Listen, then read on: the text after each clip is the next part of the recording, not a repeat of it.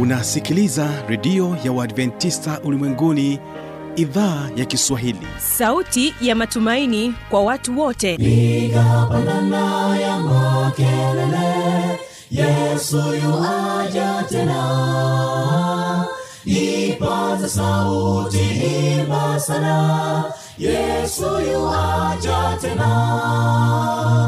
Anakuja anakuja yesu yuaja tena hii ni sauti ya matumaini kwa watu wote. Inayokujia kupitia redio ya uadventista ulimwenguni awr toka kila kona ya dunia tunasikia vita njaa maafa. Hivyo washiria marejeo ya mwokozi. Piga panda ewe mlinzi yesu yuwaja tena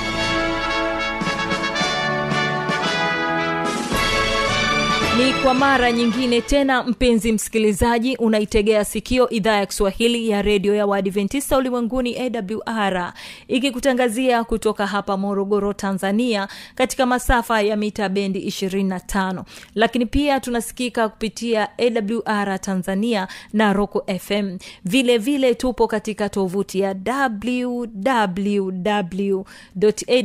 www.awr.org nchini kenya tunasikika katika masafa ya mita bendi 89.7 kisima fm karibu msikilizaji katika kipindi cha ijali afya yako pamoja na kipindi cha siri za ushindi kwa siku hii ya leo. Ni imani yangu ya kwamba hali yako ni njema ninakualika tuwe sote. Tunapoanza kipindi chetu mpaka tunapomaliza kipindi chetu. Karibu sana msikilizaji. Tunapoanza kipindi hiki kwa siku hii ya leo tutapata nafasi ya kusikiliza wimbo kutoka kwao the light bearers singers na wimbo unaosema kulikuwa giza tega sikio kusikiliza wimbo huu na mara baada ya hapo tutasikiliza kipindi cha ijali afya yako. Karibu msikilizaji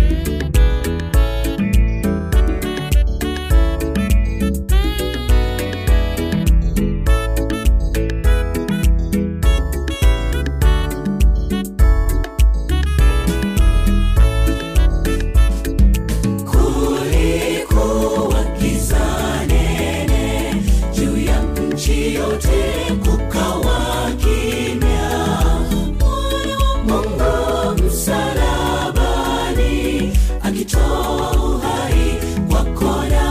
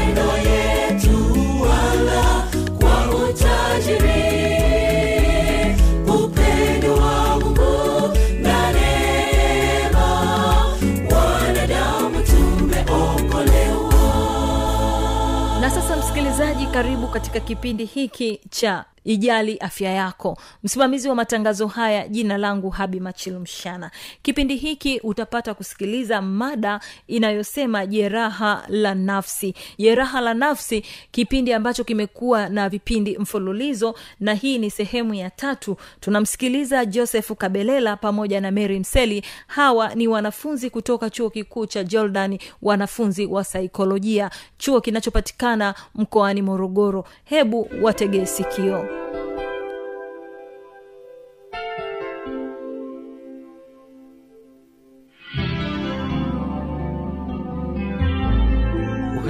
unakuta tabia za siku hizi nimeziona mara nyingi kwamba mdada anaweza akapata ujauzito mm. hasemi baba wa mtoto ni nani na mm. hatamwonyesha lakini pia akishajifungua mtoto yule mm. anampeleka kwa bibi yake kijijini alafu mm. yeye anabaki mjini anaendelea na shughuli zake lakini pia mtoto akiwa kule kule kijijini mm. bado mama hapeleki huduma za msingi kwa mtoto yule kwa hiyo mtoto anakuwa nahangaika tu vile vile na bibi yake na wakati mwingine unaweza ukakuta mtoto ndo anaanza tena kuanza kufanya biashara ndogo ndogo kwa ajili ya kupata chakula kwa ajili yake pamoja na bibi yake Mm, kwamba mtoto anabeba majukumu ya, ya, ya, ya, ya kikubwa wakati mtoto. wakati bado ni mtoto. Kwa hiyo wakati mwingine mazingira kama haya mm. yanamfanya mtoto apate jeraha la nafsi kwa sababu ya wazazi wameshindwa kumtimizia mahitaji yake ya msingi. Ndiyo lakini pia kuna sababu nyingine ambayo ni kuwa katika eneo la vita mm. Ehe, tunaona mm, ndugu zetu au nchi zingine ambazo kunakuwa kuna vita somalia huko sijui wapi mm. e, nigeria na maeneo mengine ambako kunakuwa kuna changamoto hizi kwao mm. watoto au watu wanaokuwa katika maeneo yale wanakuwa katika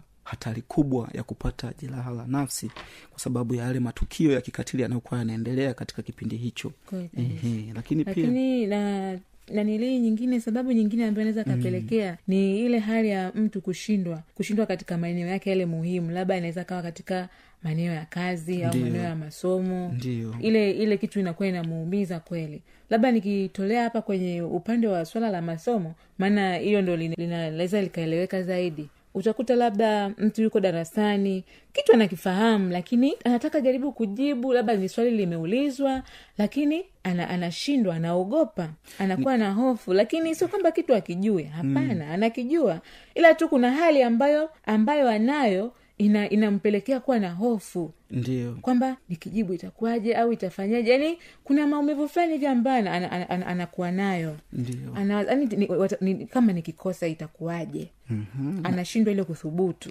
Na hapo sasa dada meli mwanaake huyu mtu kwa kipindi cha mwanzo huko mm. kwamba labda amewahi kufeli katika eneo fulani. Baadaye ya akaanza- akaanza kufarijiwa eh, au a- kumpa kupewa moyo, moyo kwamba u- kutiwa moyo. jitahidi utafanya utafanya vizuri. vizuri. Sasa maana sasa anakuwa na ile hofu ya muda mrefu na anakuwa naumia mara zote. Mm. kwa hiyo wakati mwingine hata hivyo anashindwa kujaribu. kwamba nahisi "Mm, watanionaje? Ndio lakini pia mtu mwingine katika eneo la kazi.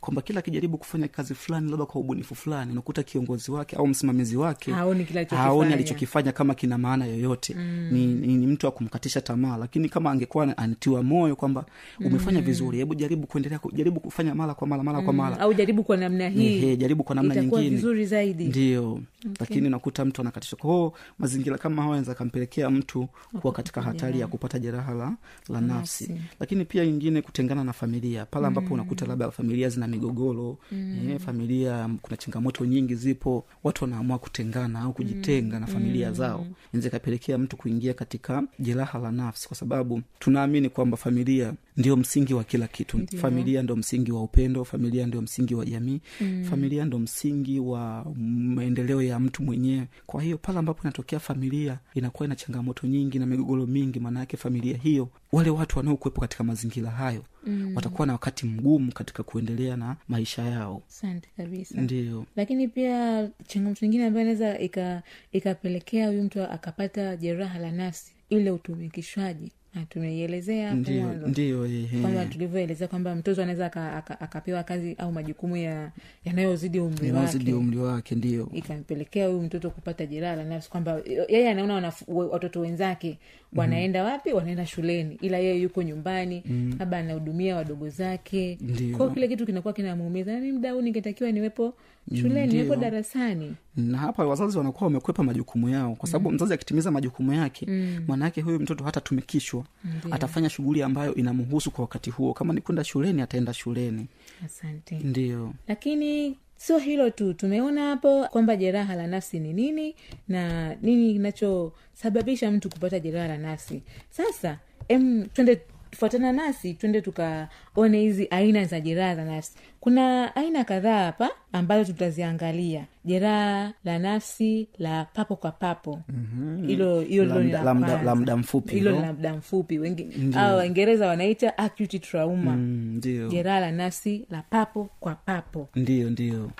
Na sasa mtu anaweza akajiuliza eti ili jeraha la nafsi la papo kwa papo ina maana gani? Ndio. Anasema hii ni aina ya jeraha la nafsi ambalo hutokea kwa mtu papo kwa papo na inaweza kuwa labda ajali ya, ya gari inaweza kuwa ni unyanyasaji mkali wa kihisia ndio. na inaweza kawa haya majanga ya asili kwa sababu ni matukio ambayo yanatukia yani hapo hapo sio la kusubiria ni papo kwa papo. Ndio maana anasema jeraha la nafsi la papo kwa papo. Na hata mda mwingine anaweza ikawa labda huyu mtu ameenda labda hospitali. Alikuwa labda anajisikia tu vibaya kaenda hospitali amepima anashangaa kwenye majibu anakuja kupewa majibu yanakuwa yanamletea kwamba yeye ana, ana tatizo la afya labda yale ya magonjwa ya muda majibu mrefu. Yanamshtua e, majibu yanamshtua. Kitu ambacho hakutegemea wala hakutarajia.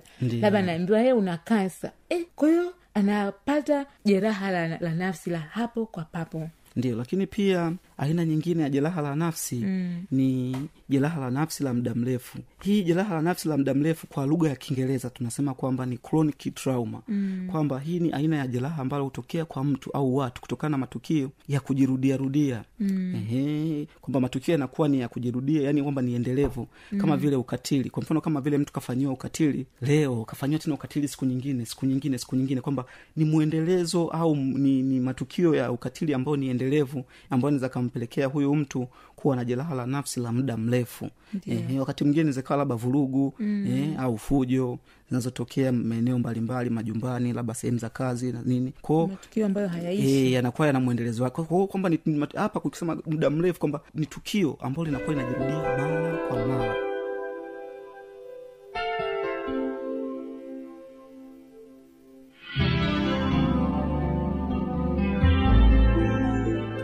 msikilizaji inawezekana kabisa ukawa umepata swali au na changamoto. Tuwasiliane kwa namba hizi hapa.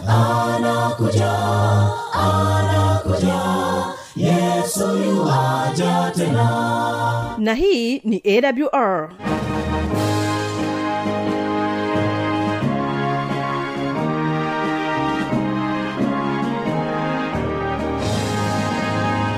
redio adventista ulimwenguni awr sanduku la posta 172 morogoro tanzania. Anwani ya barua pepe ni kiswahili at awr org.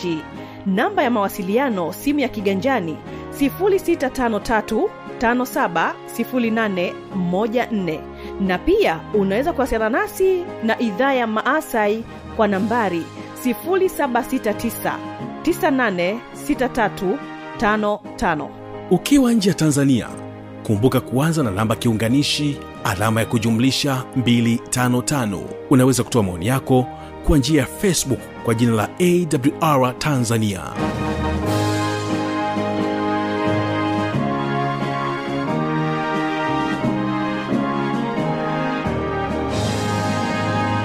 Msikilizaji tena napenda nikukaribishe katika kipindi cha siri za ushindi. Hapa tunapata kumsikiliza kijana given mgaya. Yeye naye ni mwanafunzi kutoka chuo kikuu cha jordan ni mwanafunzi wa saikolojia. Anatueleza kuhusiana na upangiliaji wa muda. Ni katika sehemu ya tatu anatuelezea juu ya suala hili muhimu sana. Mtegee sikio.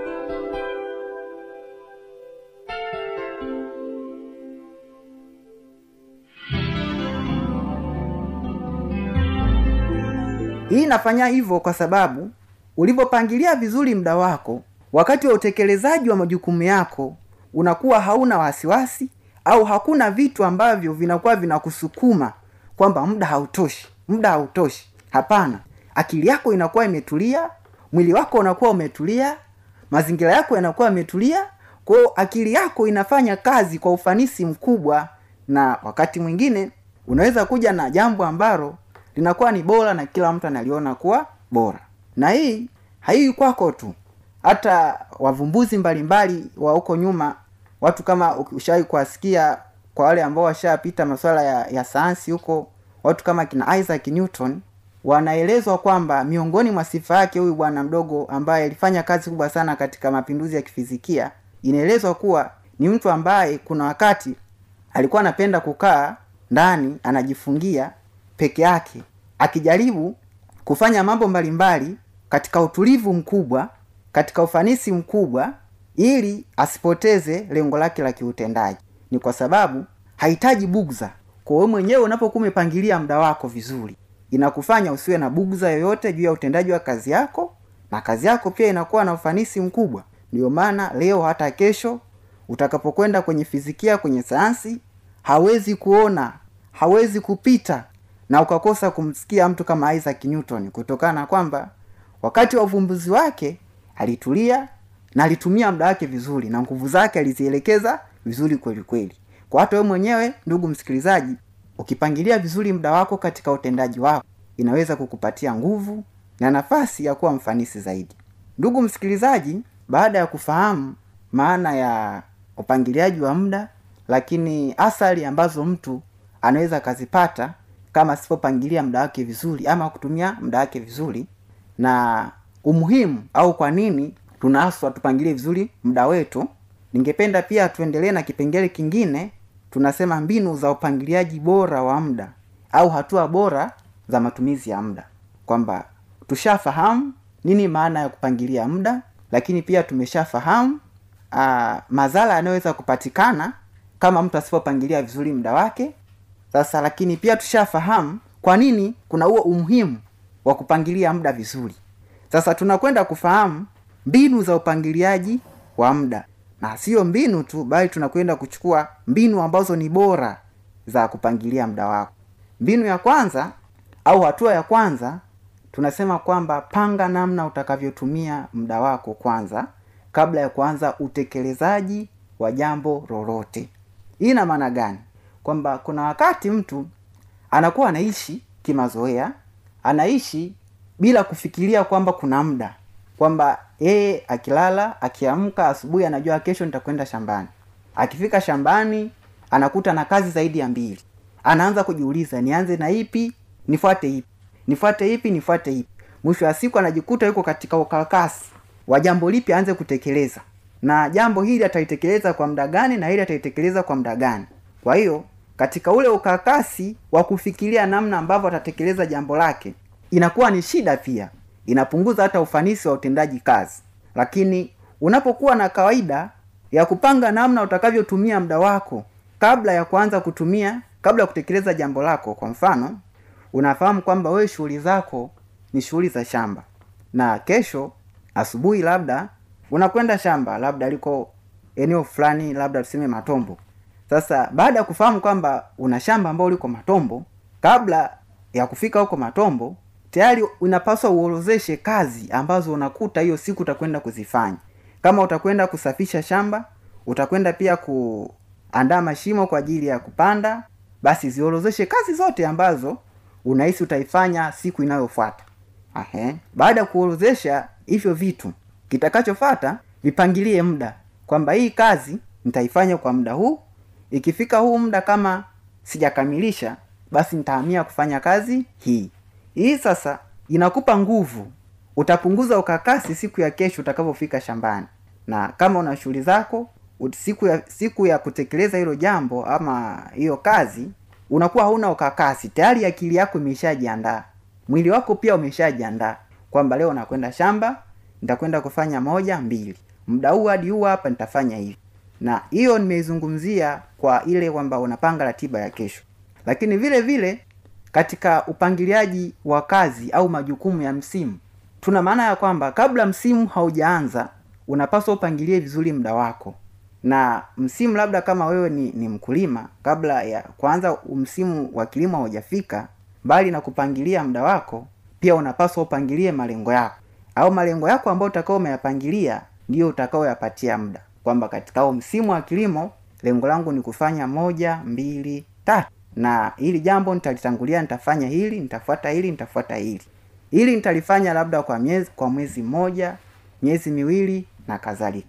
Vile vile kwa mfanyabiashara kwamba unafahamu kwamba labda huu ni msimu wa sikukuu au ni msimu ambao kuna fursa za biashara labda kwa mfano wale wanaofanya biashara za vifaa vya wanafunzi. Saizi zinaweza zikawa ni nyakati labda za wanafunzi kufungua mashule na kadhalika. Sasa unapokwenda kupangilia kazi zako tayari unafahamu kwamba huu ni msimu wa sikukuu au ni msimu wa shule kufungua. Kwao majukumu yangu katika huu msimu nitafanya biashara hii hii na hii. Au msimu wa sikukuu utakapofika nitahakikisha nimefanya biashara ya kwanza ya pili na ya tatu. Hii inakupunguzia mzigo wa kuanza kufikiria msimu ukishafika.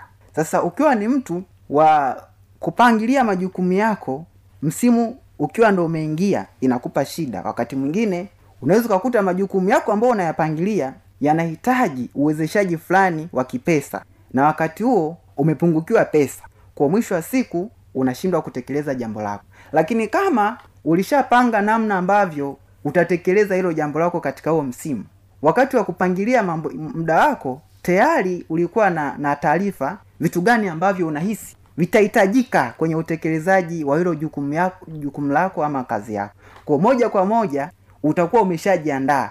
Umeuandaa muda wa kutekeleza hilo jambo lakini pia umeandaa rasilimali au vitendea kazi vya wakati huo. Hiyo ni mbinu ya kwanza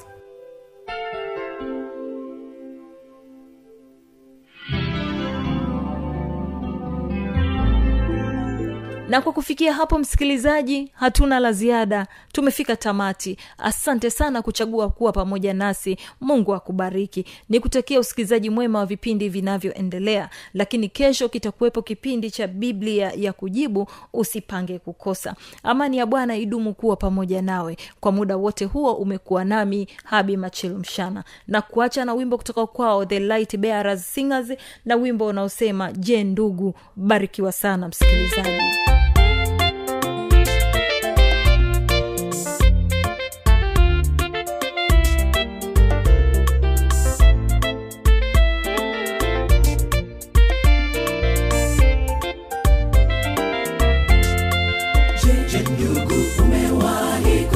He